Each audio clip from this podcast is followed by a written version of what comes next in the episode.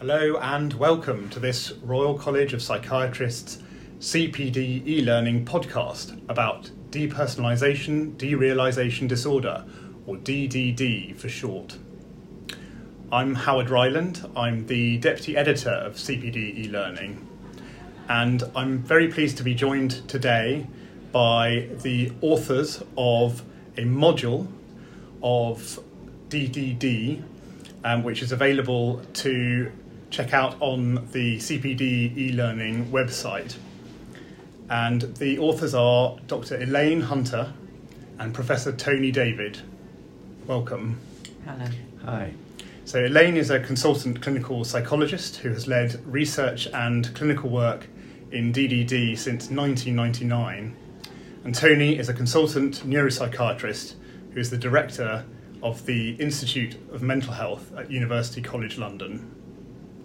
I'm also very fortunate to be joined today by Krishna, who has suffered from DDD and has kindly agreed to share her experiences. Welcome. Hello. Hello. So, as we will hear, DDD is common among the general population and even more so in people who are in contact with mental health services.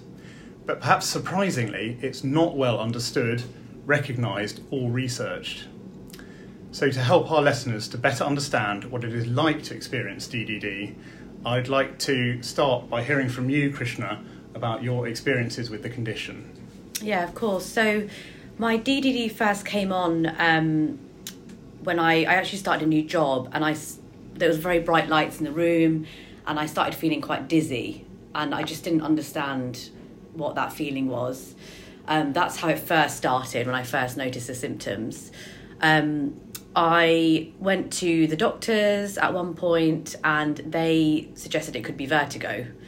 So I went down that loophole for I think around a year. I saw vertigo specialists, audiology specialists, had my ears tested, um, all sorts really. Um, the GP had no idea about this condition. It was never heard of. I'd never heard of it either. Um, so I was sort of in just going through that process for yeah, I think around over a year. Um, and then I think I started thinking about it more, trying to research myself. Um, the dizziness sort of turned into more of a fogginess. I felt quite spaced out, um, very detached from reality. Um, and luckily, one of my friends actually forwarded me a BBC article by Elaine on the condition, and that's when the penny dropped. And I thought, hold on, could this could this be it? Um, so then I started researching that, looking looking Elaine up actually online, um, and I tried to get a referral through the NHS to see Elaine, but obviously the wait times are so long. I think I waited about two years, and yeah, the experiences I had were mainly that detachment. I found that really difficult. Um, just things were too very 2D, very foggy. It was like I had a veil constantly in front of me. Um, the lights as well were very um, impactful. So in you know shops, I found shopping hard. Just going into big shops with bright lights. Um, I found negotiating the underground really difficult. People, I had to really overthink things. Um, and the other thing that really affected me was my cognitive function. So again, I had to really listen when someone was explaining something. It could be the simplest thing. I had to really think about it, process it, and then reply. Um, so that I found quite unusual and um, shocking as well. I think, um, and I think they were the main, yeah, the main symptoms that I, I experienced. I mean, it, it sounds really quite frightening, and it sounds that all of these symptoms were ha- having a big impact on you. Can you just talk a little bit more about what kind of effect it had on your life? Yeah, of course. It was really um, it was a real struggle. Like it was just the unknown. I didn't know what was going on. I'd never really suffered from like mental health issues or you know so i just assumed maybe it must have been something physical initially um, and yeah so it affected me definitely socially so i was a really social outgoing person i loved seeing my friends and i really became really insular because i felt so uncomfortable in groups um, and big places. So I stopped. I stopped seeing friends for a long time, or I could only see one friend at a time. Um, my mood was very low. I think I even had depression. Really, um, really, really down. It was even so extreme that I would have like suicidal thoughts sometimes, and that was horrible. I knew I'd never do anything, but it was just yeah, not nice to have those feelings. Um, work was difficult as well because my cognitive function. So I think I started a new job at the beginning of it and really struggled to learn new things. And you know, I was just a bit slower, really. Um, and yeah, I had to sort of adjust my life really. Like I'd have to because the underground was so difficult at the beginning. I would have to go to work late to miss the rush and go home early and things like that. So there was a lot of I had to adapt quite a lot in the beginning to the condition for a good couple of years actually. And it sounds like it took quite a while to actually get to the bottom of what was happening for you. Mm-hmm. Could, could you talk a little bit more about your experiences of trying to get help? Yeah, sure. So I think initially, yeah, I went to the GP. Um, they assumed it was vertigo. So I think I spent, uh, yeah, I think around two years probably trying to figure that out if it was vertigo. Um, and then I, yeah, found out about Elaine. And then it took another two years trying to just get help through the NHS. And then, so I think I was suffering with it for probably about four years before I met Elaine, I think. So yeah, it was really tough, really, really hard. And there's just a real lack of information out there. There's nothing. Well, there wasn't when this was, I think, 10 years ago, maybe now. Um, but yeah, when I was first diagnosed, there was absolutely nothing out there. And I wanted to ask about that public awareness that is a, real problem, I think, in terms of actually enabling people to, to understand this condition and to, to recognise it and for people who suffer from it to, to get help.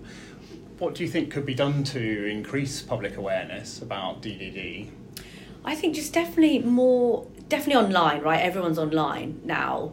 Um, everyone's on Instagram, you know, things like that. I think definitely put it out there more. Um, really highlight what the symptoms are because I think that's where the imbalance is. You know, people go to the GP and it's very physical you don't think it's um, psychological straight away. So definitely that awareness is important. Um, and then how to seek the help, where to go, because again, that's, you know, luckily I heard of Elaine and, you know, managed to get in touch with Elaine directly. Um, and it's a hard condition to live with, you know, like it's it's really difficult day to day because it really affects your day to day experience. Like it's now I'm thinking back, God, it was awful. You know, you'd wake up and you just want to not be feel, feeling like that, you know, and not understanding what it is and what to do and it, is this going to last forever and you know it's all very confusing at the time so um, yeah i think definitely push that push that out online definitely i think is a big big thing great well thank you very much for sharing your experiences Krishna and it'd be great to come back to you in a bit and, and hear about your experiences with treatment and how things have progressed. Um, but it's very helpful to hear about just how debilitating and, and frightening this condition can be to experience. Elaine and Tony, I wanted to turn to you now to understand a little bit more about how DDD can affect different people because, as the name suggests, there are two components the depersonalization and the derealization. Could you talk a bit more about how these two are related and what kind of patterns of symptoms you, you typically see? Yeah, thanks, Howard. Um, so, yes, as you say, there's these two component parts the depersonalization, so that's the bit that ref- symptoms that refer to the person. So, anything that's sort of internal to the person is the depersonalization part and then derealization that technically refers to the outs- outside world. And most people it seem to experience both. And actually, the technical splitting of the two sometimes is is a little bit um, too pedantic, um, uh, and sometimes it's better just to think of the two being uh, merged together, and hence now the diagnostic uh, labelling is depersonalization dash derealization disorder. Um, yeah, some, um, we did uh, some of our um, surveys that we've done, it seems to be about 75% of people will actually experience both. About 20% of people experience just the depersonalization, and about 5% of people just the derealization.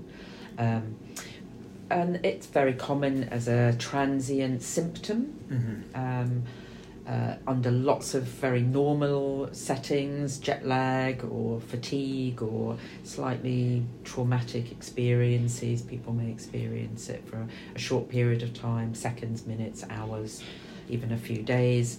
Um, but for some people, that, that condition can, can uh, stay and become a disorder. Um, and that's when it becomes a little bit more um, distressing, uh, causing more impairment uh, this sort of condition that Krishna's describing there, that you know things just stayed around for quite a long time, um, and it seems to be from the hundreds of people that we've seen through Tony and I working together in the, the NHS and the research clinic that was set up back in 1999 that there, there seems to be these sort of four categories that most people will fall under. Uh, the one that probably most clinicians are familiar with are people that have got a history of trauma, sort of psychological trauma, either from childhood or for adulthood. So they may have PTSD or complex PTSD. So that's what people often associate dissociative symptoms with. But actually, what we found in the depersonalization clinic was that we were seeing people that didn't fit neatly within that. So people that may have had uh, an episode of depression, and Krishna was talking about the depression that you may have had at that time. Um, and so those those may come on a little bit more gradually. People start to notice that as, as, well as maybe feeling low in mood, that they're feeling this kind of detachment and uh, these these strange experiences that you were just describing. And then there's a two other big categories. So there's people that have uh, taken some substances, some recreational substances, and that's when they first notice the symptoms. Um, and those again can stay on for a long period of time after the intoxication has worn off. Mm-hmm. Um, and actually, often they then think it's to do with the substances, although we're coming well, I've come to the conclusion that often they might have a really adverse reaction to the drugs and often have a very uh, panic attack within the context of the drugs, and obviously, you know, they might have symptoms within the drugs that are also causing those symptoms. But the reason they stay around is because of the ad, the, the fear that's then generated from those adverse um, events. And then the other category are people that have had, the fourth category are people that have had often a, a chronic history of different types of anxiety. So they may have had ch- childhood anxiety. I saw someone this week, they had separation anxiety that then went into um, health anxiety, that then went into panic attacks, and that's when their depersonalization started. So those are the kind of four key patterns that I often see in the etiology of what what starts the depersonalization of them? I think that's really helpful to have an understanding of the quite different ways that it can present Yeah. and the different kind of comorbidities that can be linked with it. Uh, In the module, you also touch on the epidemiology Yes. of DDD, um, and in particular highlighting the discrepancy between that high prevalence rate that you see in surveys versus much lower diagnostic rate. Um, and I'm interested to hear from you what do you think is the cause of this gap and what can be done to help close it? Well, I think um, it is this spectrum that goes from normal psychology, normal reactions, to people with quite serious and enduring mental disorders. So, just in the same way that uh, everyone knows what it's like to have a low mood or to feel anxious, um, most people, if asked the question, have you ever felt slightly unreal or detached, or as if you were just observing the world and that things were in two dimensions, a lot of people will say, Yes, I have had that. Um, but it's usually very transient. It's explained by what was going on at the time and the, the person doesn't really think more about it. So, but just within, as in mood and anxiety, if this becomes persistent, if it becomes really dominating, if it starts to interfere with the rest of your life, then we start to think of it this as a as a disorder, as a condition in its own right. And so that is much. That's the kind of tip of the iceberg, if you like. So it is that condition is much less common. Still, as you're saying, Howard, that's you know surprising prevalence rates for Mm. the disorder itself. So the surveys we've done two, well, two reviews. One, the more recent one being a, a Mm. systematic review, and we keep finding this one percent figure for the disorder within communities when you go out and you actually survey it, which is, is equivalent to OCD or schizophrenia, um, and that's really at odds with what people think of it being a very rare condition. And so it may be that, you know, there's probably lots of factors at play. Um, obviously, one that Krishna was talking about is this, you know, people not being aware of the symptoms and misdiagnosing, missing the symptoms. Um, and that's why it's really important to get that awareness within clinicians, GPs to start with, because they're the first person that, that, that people will go to. And then obviously you know, in psychiatry, that's why we're doing the talk today, um, and the module. Um, within actually the whole gamut of mental health professionals, we really want to get people that when someone comes in and they're describing these symptoms, that they know what it is. Um, so that's one of the things. That, the other thing is actually within the diagnostic criteria as well.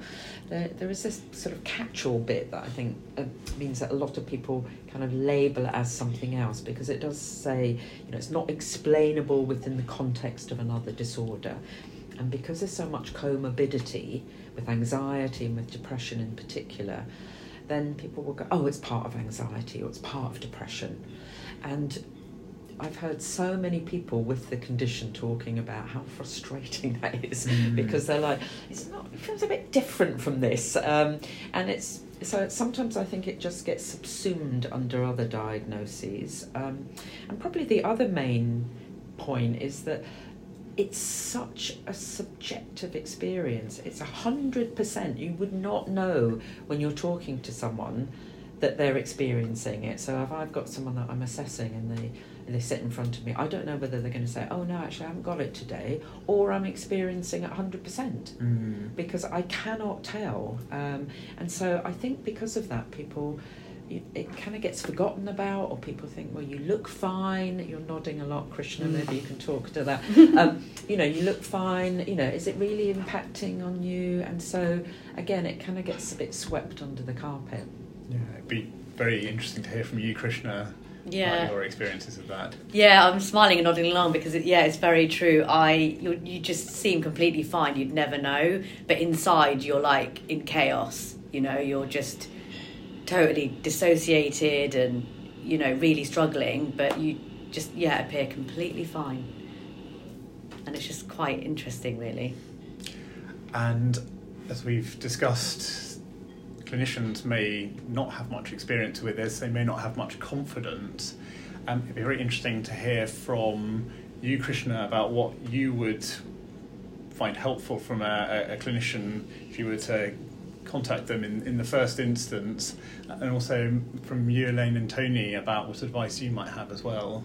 Krishna, I don't know if you have thoughts about that, what would be helpful from a, a clinician if you were to approach them for the first time about these concerns. Yeah, I think obviously definitely just them having knowledge about it. That's what's completely missing. Going to the GP, um, and again going down that physiological route automatically. You know, so it's definitely giving them that knowledge, and just understanding it. That was what was really difficult for me as well. It's no one understood, no one knew, and when I found out about Elaine, it was. Oh my god! It was the most amazing feeling because I was like, "Oh my god, somebody knows what this is. They understand it." Um, and yeah, for me that was that was very important. Elaine and Tony, what would you advise? Well, just to pick up on that, I think um, a lot of people. It, first of all, the, the, the, the symptoms are, can be quite hard to describe. Mm. Um, and people struggle with the language uh, of how best to describe it, and certain metaphors come up again and again, like my head's full of cotton wool, like I'm watching on a uh, life on a on a screen, for example, and things like vertigo or other physical symptoms get sort of brought into it, and it can be quite confusing.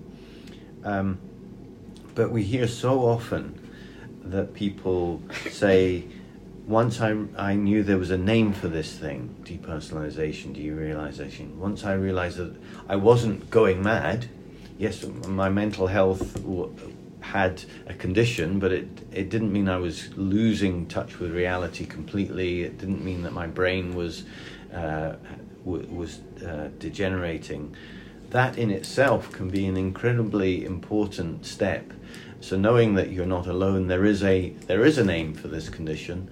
Um, there are people who are interested in it and trying to figure out uh, treatments. That can be a very important and, and reassuring first step.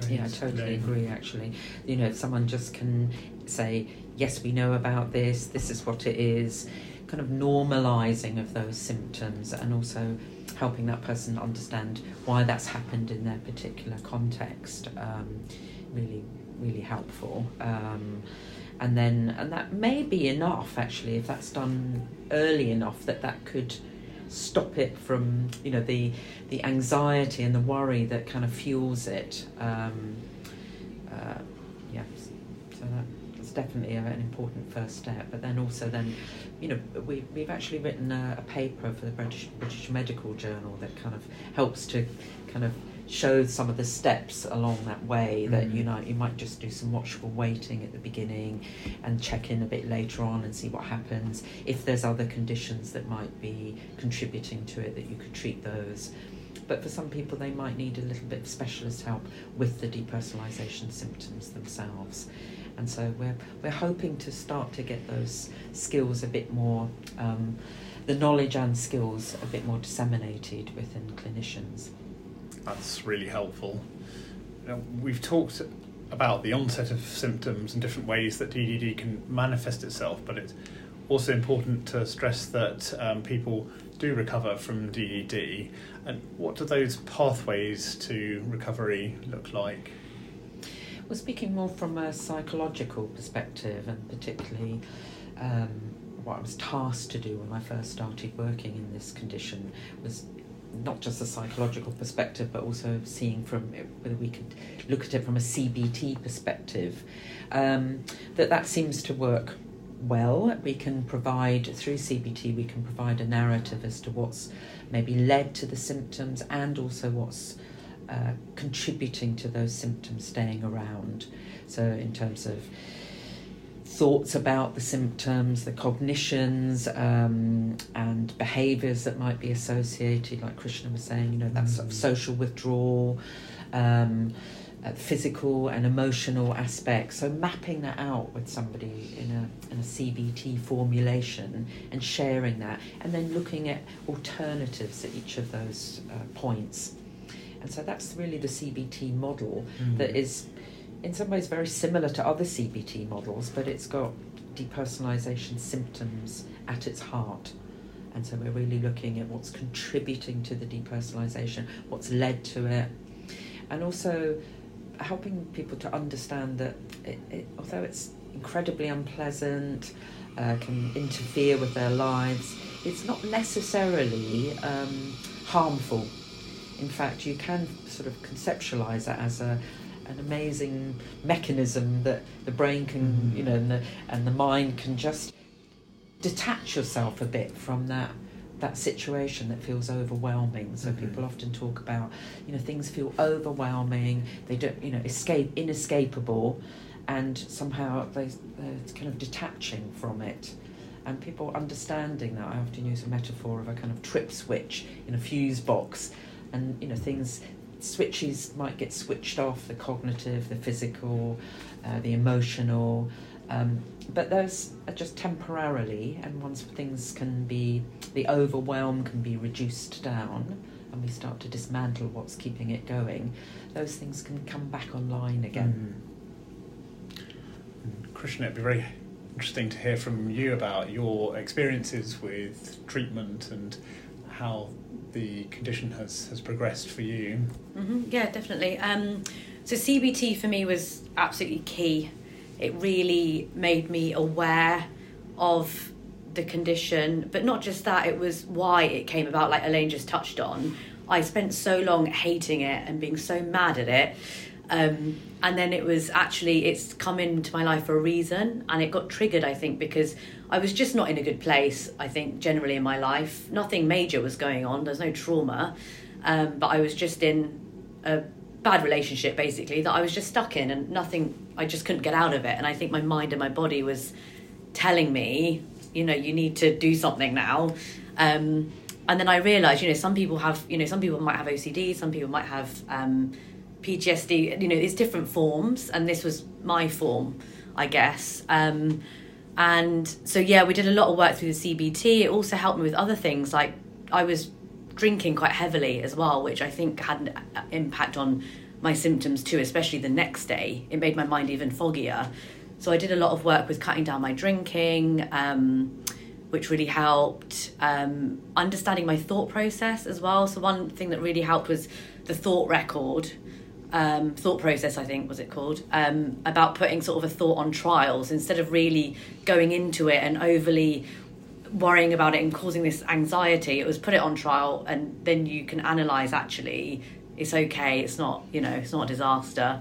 Um, and then also just being more aware of my senses as well. So I'm very a uh, visual person. So ways to sort of, if I'm feeling really um, symptomatic, then either really visualizing something or smelling something, which really helps. So I actually bought this oil which I put on my skin and I just inhale it to try and get back to that reality. Um, things like that were really helpful. Um, and yeah, and I think just not focusing on it as well. Like I had periods where um, yeah, I'd be on holiday and I, symptoms would be so bad, and I didn't understand why because I was on holiday, and it was because I was just constantly thinking about it. Mm. Um, and so now, where I am now is recovery has been incredible. I think it's important to say that I still suffer from it. It hasn't completely gone, but that's okay because I know how to manage it now. I know what it is. I don't find it scary anymore. Um, and yeah, just try not to, to focus on it really so much, I guess.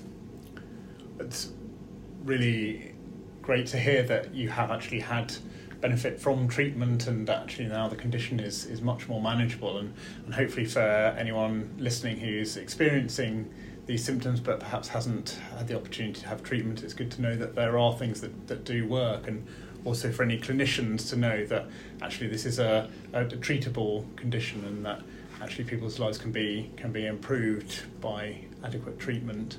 Yeah, definitely. I mean, because when you first get it, it's as I said, it's really scary. It's really isolating. Um, you don't know where to go for help, and then when you finally find it, it's such a relief. And I think touching on what we were saying earlier as well is, as soon as I got that diagnosis, again, it was a huge relief. Like, oh my god, there's a name to it. I know what it is. Now I can work to recovery you know so that was that was very very important as well hmm. and it, it's interesting going back to what you were saying elaine about um, this idea that actually potentially these symptoms could play a protective role as a mm-hmm. as a defense against stresses yeah feeling overwhelmed feeling overwhelmed word, word that people and so it's perhaps unsurprising that, that talking therapies and in particular CBT perhaps form the, the mainstay of current treatment yes. and also have the best evidence base. But I understand from the module that there are also other treatments, pharmacological treatments, um, and other physical treatments, uh, which are showing some promise. And Tony, I know that you've worked um, in this field, and it'd be very interesting to hear from you about what, what the options are and what we know about them sure. so far. So, um, depersonalization, derealization has been recognized by psychiatrists for many, many years, um, even though it was thought to be rather rare. Um, so, lots of different treatments, medications have been tried, and um, to say straight away, nothing has emerged as being all that effective. uh, and so the search is still on for specific treatments. Should say though that, as we've been saying, depersonalization, derealization often emerges from um, anxiety. And, and it's well known that people can have panic attacks, which um, inevitably and quite reliably lead on to DDD. It becomes part of the panic attack. And that idea that, you know, a fuse has, has gone uh, and the person suddenly become detached um, makes a lot of sense in that context. So if you can try and alleviate the panic or the anxiety, then you would hope that that's going to reduce the likelihood of depersonalization, derealization coming on. So, so treatments for anxiety are often helpful for treatments for depersonalization, and the same is true of mood. So, a lot of people with DDD will also describe how their mood is low, how it's um, hard for them to feel pleasure in things that they normally felt pleasure in. What makes it slightly different is that they will often say that I don't feel particularly sad either. It's more of a numbness, mm. an emotional numbing, which is the sort of key difference. But nevertheless, um, I think where low mood is is a feature, it is well worth treating that quite vigorously with antidepressant medications, with, with specific psychological treatments, and so on. And that will often help the DDD as well. On the other hand, there'll be people who will say, Yes, I feel much, my depression is much better now, but I've still got this lingering uh, DDD, and that's the, the, more difficult one to treat. Um, we've sort of experimented with different combinations of medication. I should say that none of them um, is licensed, none of them has sort of the full backing of large scale randomized trials. Uh, we're hoping uh, to be able to do those, but some indications are that um, a drug called lamotrigine, which is used to treat um, bipolar disorder as well as epilepsy and other conditions, uh, so psychiatrists are used to using lamotrigine, uh, and we have found that in combination with an SSRI, the typical antidepressant treatment, uh, that can have an added benefit for depersonalization symptoms. Again, we, we, we, we found that helpful in a cohort of patients, but this wasn't a randomized trial, so got to be cautious. And you know there are theoretical reasons why lamotrigine might be effective. It, it, it blocks the depersonalization symptoms that drugs like uh, ketamine induce. So there's a sort of pharmacological background there that suggests why it might be effective. Um, so th- the other thing is that sometimes uh, people talk about feeling detached from reality and it seems like perhaps it might be the beginning of a psychotic disorder. Um, and the, the, the person's put on some antipsychotic medication. Now, obviously, that's a, it's a relatively uncommon circumstance and it requires real expert uh, intervention from psychiatrists and psychologists. Um, but where it's clear that, well, it's not the beginning of a, a psychotic disorder, enough time has elapsed, the person doesn't have the other symptoms. Sometimes um, the, the, the individual finds themselves on antipsychotic medication, even low dose, sort of long term, and we're pretty sure that that makes DDD worse. Mm-hmm. So, where it's not needed, um, make sure that the person isn't on uh, medication that's actually being unhelpful. So that's an important indicator. That's that's a very important point, and I think very helpful for any clinicians who are actually thinking about how to best manage this and what the role of psychopharmacology can be alongside yeah. um, psychological therapies as well. And Elaine and Tony, you, you, talk about some of the limitations on the existing evidence base in the module, but I understand that there are some promising new avenues of inquiry. Um, are you able to give us a bit of an update on the current and also future directions for research in this topic, please? Well, based on the um, the clinical audits that we've done, so that was at the, the Maudsley Hospital um, and the Institute of Psychiatry, where Tony and I did a lot of our clinical and academic work.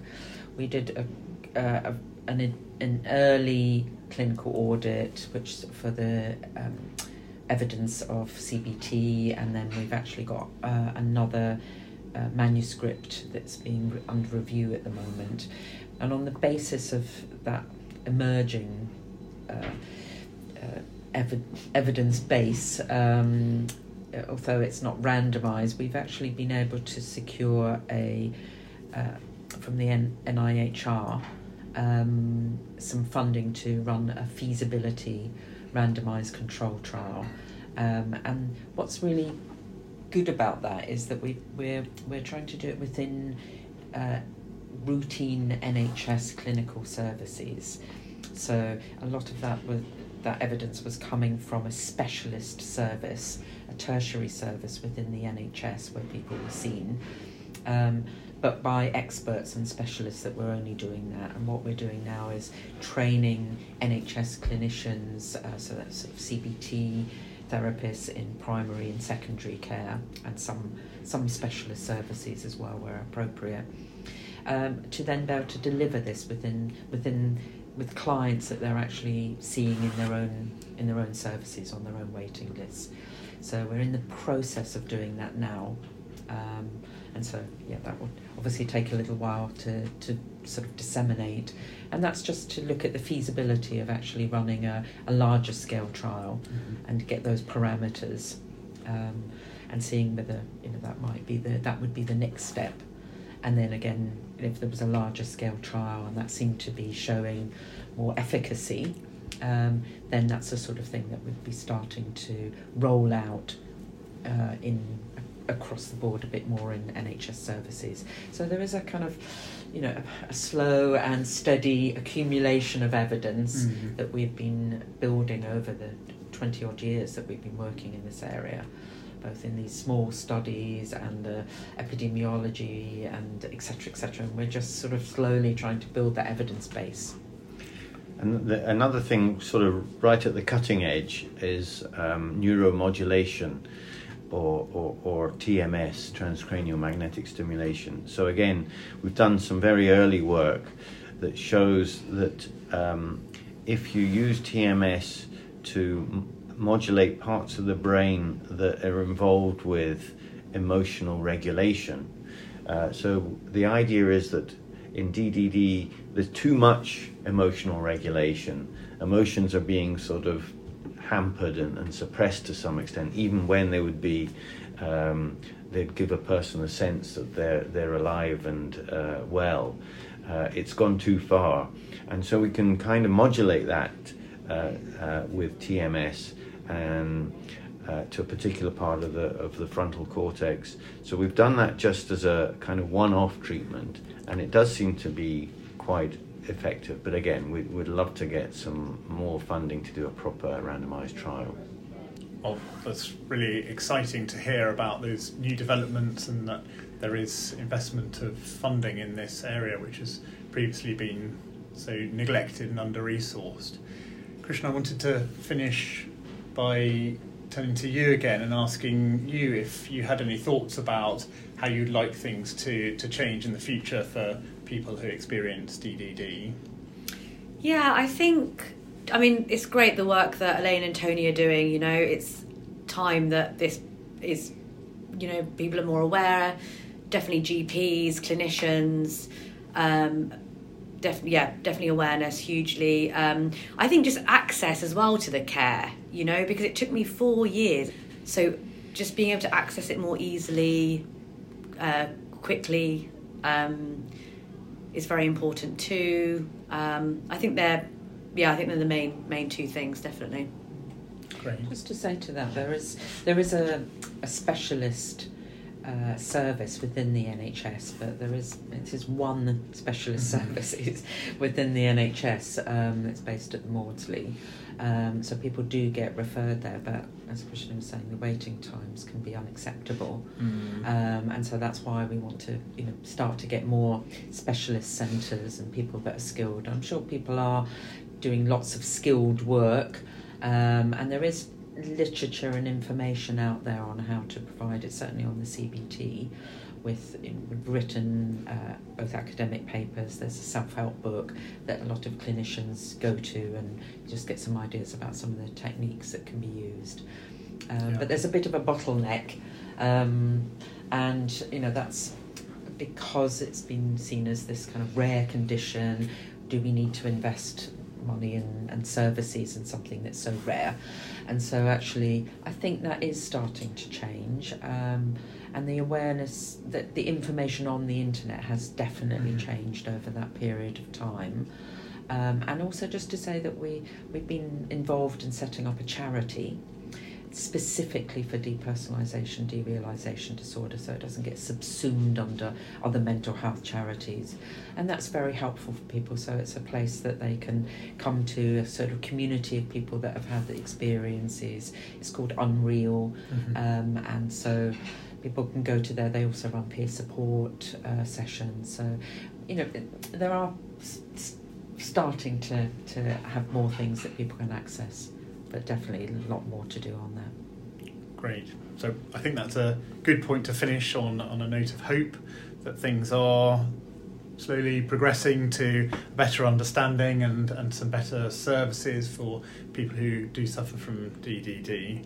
Um, and you know, hopefully that will continue and that we will see more research and more services to, to support people who suffer from this condition. So I'd like to thank all of my speakers today, Krishna, Tony, and Elaine, for joining me. Um, and again, invite you to have a look at the module online. So, thank you for listening to this CPD e learning podcast. And for the latest updates, please follow us on Twitter at rcpsych underscore elearn. And to listen to more podcasts from the CPD e learning portfolio, visit us on SoundCloud or search for us online. So, thank you for listening and thank you to my speakers. Thank you. Thank you. you.